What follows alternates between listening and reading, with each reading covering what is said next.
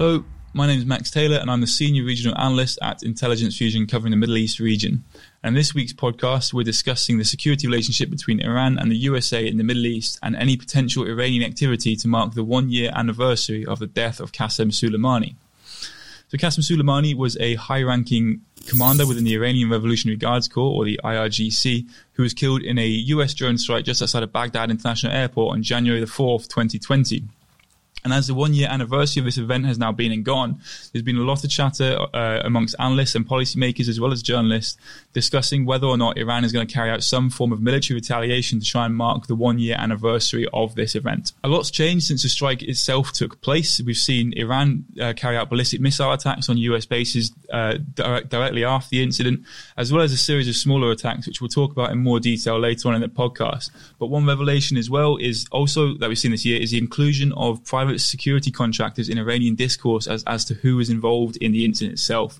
And again, we'll also be talking about this later when we talk about particularly the role of G4S and their accusations in Iranian media later on in the podcast. If you like what you see today, then please feel free to like, comment or subscribe. So to get started, if we're going to talk about the potential for Iranian retaliation, we need to look at where exactly can Iran respond and what options does Iran have. So geographically, Iran's got militias based across the Middle East in a network of militias who are funded and at times directly supported by the Iranian military. And whilst there's a very large number of militias involved in this network, some of the key ones that we're going to talk about today are the Popular Mobilization Forces, or Hashd al-Shaabi, who are the PMF based in Iraq. There's the Houthi rebels based in Yemen, Hezbollah forces based in Lebanon, and as well as Syria, as well as high levels of Iranian influence within the Syrian government forces. And lastly, the Hamas militant group based in the Gaza Strip.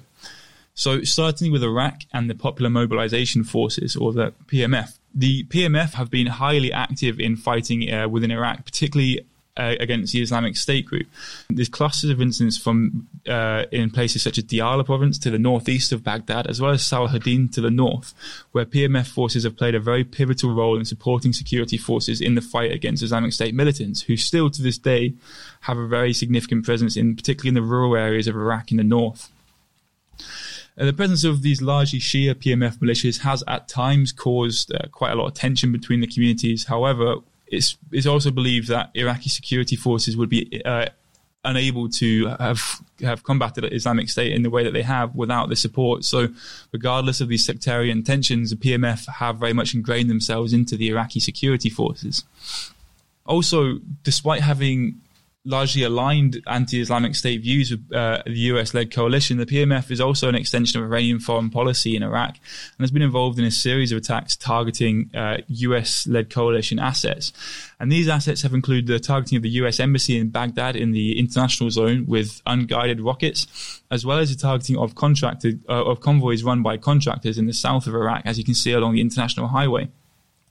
As these convoys travel from the Kuwaiti border area towards Baghdad, they've been targeted by IEDs, which generally don't cause any casualties. And these convoys aren't military convoys. These are convoys run by contractor companies who are affiliated with the US-led coalition.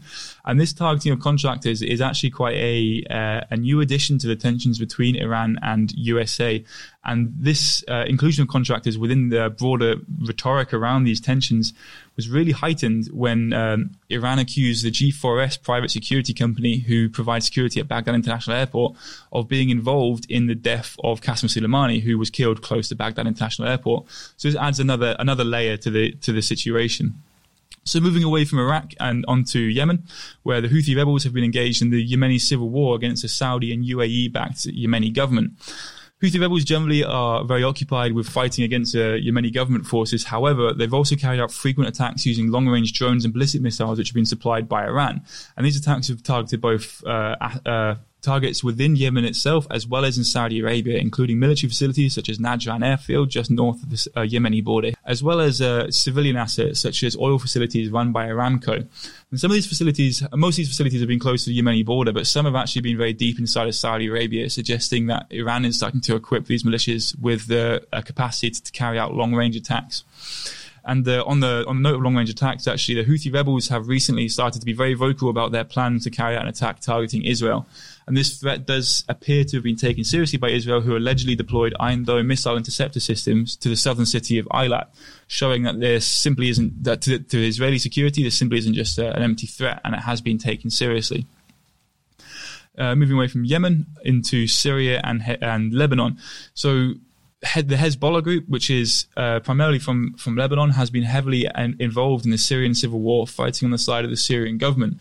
And whilst they've been involved in fighting against rebel forces, they've also been acted as a way of placing pressure on Israel, one of the a key member of the US-led coalition's alliance in the Middle East region. There's a series of airstrikes in southern Syria close to the Israeli border. And these strikes have been carried out by Israeli aircraft as they've targeted these Iranian-backed Hezbollah militias close to the Israeli border. And much like militias in both Iraq and in Yemen, these militias are believed to have long-range missile capability, capable of targeting major settlements within Israel, and therefore placing pressure on the US-led coalition. So this is another potential area where Iran may choose to carry out some form of retaliation.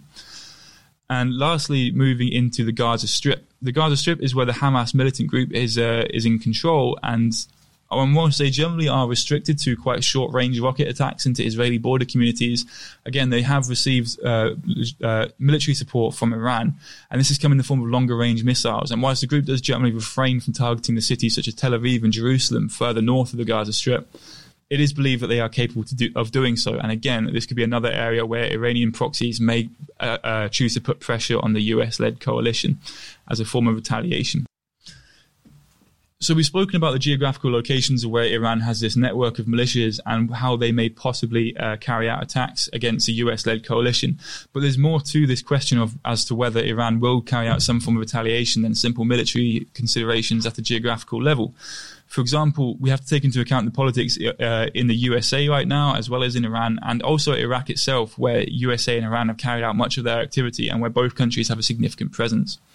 So with the highly covered US election, US presidential changeover now approaching, Iran may be taking into account that the more unpredictable Trump administration, and with their foreign policy being more prone to using military force, is on its way out. Iran may be reluctant to carry out some form of activity now, simply fearing that a Trump administration may be very, very willing to use military force to counter any Iranian activity.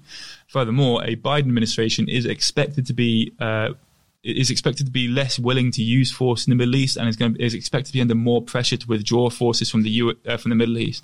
So Iran may be unwilling to jeopardize this US troop withdrawal and the pace at which it's taking place across the Middle East by carrying out some form of attack. So Iran, it can be plausibly suggested that Iran is biding its time here rather than carrying out some major attack just before the US presidential changeover. We've also got to look at Iranian internal politics, and this is a notoriously difficult theme to unravel, so I'm not going to go into too much detail, but it's always worth mentioning that we've talked about the strategic consequences of an Iranian strike right now in the context of the US elections, and it not seeming like a sound idea from an Iranian perspective, but we've also got to take into account that Iranian internal pressure from the military itself to carry out some form of attack may be present on Iranian policymakers. And so whilst it may seem unlikely that they're going to carry out an attack right now, it's worth at least bearing in mind that there will be pressure from the Iranian military to be seen as doing something in the face of US activity in Iraq, and also as Iran becomes under increasing pressure to be seen as doing something to mark the one-year anniversary of Qasem Soleimani. And lastly is an area that isn't really spoken much about in the context of the relationship between USA and Iran. And this is the internal politics of Iraq and the relationship of foreign forces in Iraq, both US and Iran. So the PMF has targeted US assets as well as US contractors affiliated with the US-led coalition. However, it's worth noting that a lot of these contractors are actually Iraqi companies or staffed by Iraqi nationals. And as a result, the casualties from these attacks targeting US facilities have, generally speaking, been Iraqi security forces or Iraqi civilians. And this serves to increase the anti-foreign forces sentiment taking place in Iraq right now. And Iran will certainly be aware that there's been a series of protests which have denounced Iran-backed militias in Iraq, particularly in the Shia areas of southern Iraq. So Iran must take into account this precarious relationship that it currently has. Any collateral damage may further alienate Iranian influence from average Iraqi civilians. And the same goes for the USA. The USA is is under similar pressure. There's a very, very popular anti-foreign forces feeling in Iraqi protests right now, both US and Iranian. So any US response or any US activity has to take into account that they run the risk of alienating the Iraqi civilians. What are the insights from today's podcast? The first is that Iran is expected to use proxy forces rather than conventional military forces to carry out some form of military retaliation against a US-led coalition. The second is that key potential targets are those that we've seen in previous attacks, such as US-led military assets, as well as contractors affiliated with the US-led coalition. And lastly, Iran is likely to be taking into account the US presidential changeover and potential changes in foreign policy in US administrations. At Intelligence Fusion, we find, monitor, and analyze incidents from across the world at our 24/7 Operations Center. If you want to find out more about the data behind this podcast, or you want to see how our tailored intelligence platform can help your business, then please click on the link in the podcast subscription.